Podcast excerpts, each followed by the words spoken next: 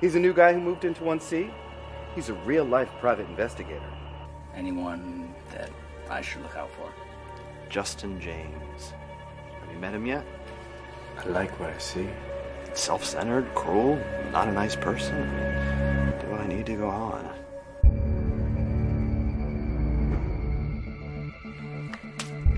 You're a dead man. I can kill you right now. He was a slut. I'm getting that impression.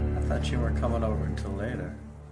Fuck on everyone! The police just see another dead gay man with drugs in his system, and it's end of story. What exactly did Justin do to make everyone sleep with him and then hate him? I never had the privilege, so I couldn't tell you. Why are you so concerned with what happened with Justin?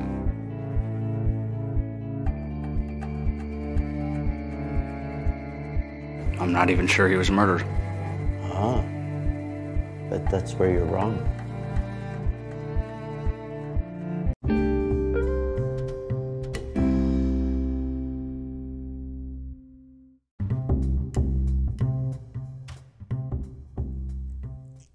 Iba a intentar hablar de esta película sin spoilers, pero creo que se me complica bastante, no, no solamente de esta película, sino de cualquier película de la que hable en este spin-off llamado Pantalla Invisible, porque lo, lo, lo único que tiene interesante de estas películas es justamente sacarles el polvo y entender que hay muchas cosas ahí que están mal, más allá de los tipos de chistes que se utilicen o de, cosas que hayan querido hacer, como digo yo, con las mejores intenciones, pero salió mal.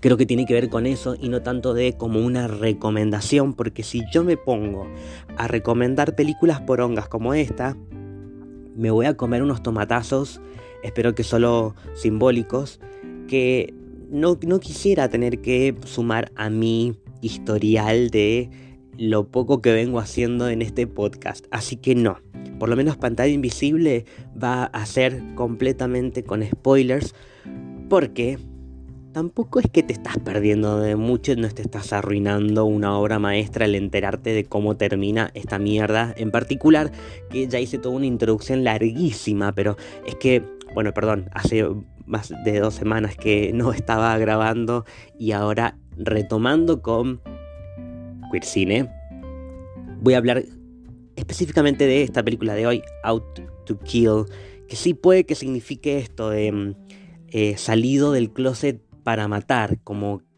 porque out en inglés, en Estados Unidos particularmente, obviamente, que utilizan el out en doble sentido, como algo que está afuera y algo que está salido, que significa esto, pero más que nada dentro de la jerga gay, hombres gays, porque este, esta película no supera el test de Bechdel ni cerca, tampoco el de Vito Rousseau, y no tampoco lo intenta, ni lo pretende.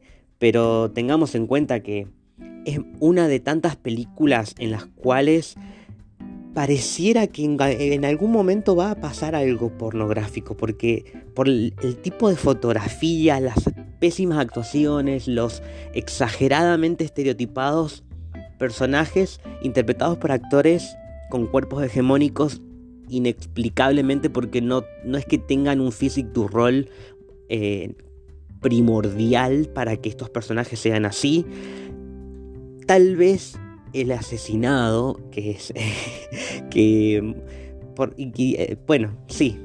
No sé, porque se hacía el rico, ponele. Pero. Hay muchas cosas que acá me hacen ruido. Y más allá de hablar de la película, siento que hay cosas que están muy asumidas de la comunidad gay, por lo menos de Estados Unidos, que están mal, están muy mal, como esto de.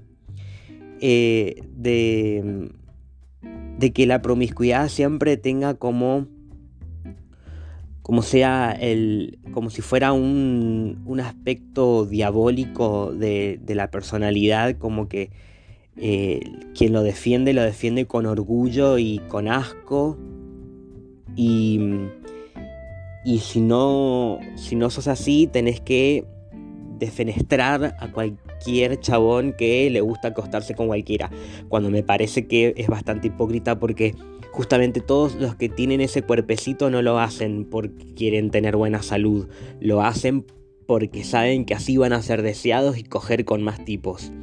cuando en realidad em, termina pasando de que eh, lo que más logran es, estos tipos de enfrentamientos, de, de, gente con resentimientos, odiándose, tirando shade, de armando puterío, de que están todos con todos, de que, de que mm, este tipo de conflictos que se repiten y que acá ponen como excusa que hay una forma muy enroscada de meter al personaje que investiga, entre comillas, y que termina siendo justamente el que para mí tendrían que haber dado al menos algún indicio de que era sospechoso, porque sí, él dijo algo al principio, pero mm, no había ningún indicio, ni siquiera sutil. Entonces, sí, es un plot twist que sea él el asesino.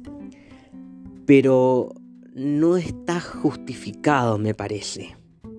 Él tiene sus razones, por supuesto. Bastante ridículas, pero las tiene. Eh, y no sé, la película es como que... Es aburrida. Si no fuera por el misterio, no la hubiera terminado de ver, la vi adelantada en 1.5 porque no había otra forma de que pudiera tolerar una película que no pasaba nada. Si hubieran metido una escena de sexo, por más que no... A ver, no es que quiera ver escenas de sexo, para eso veo porno, pero si hubiera habido una, hubiera sentido como que sí que era porno soft, porque de otra forma no, no encontraba razón de ser para esta película. Y, esto de, querer meter como una especie de moraleja, no sé, es como que sentí como una forma condescendiente de, de que, eh, de que los, los, putos solamente queremos eso, de que si no somos promiscuos lo que buscamos es plata. Eso sentí. Y que ponele que el director no tenía esas intenciones, pero eso es lo que, lo que se entiendo, por lo menos lo que yo interpreté.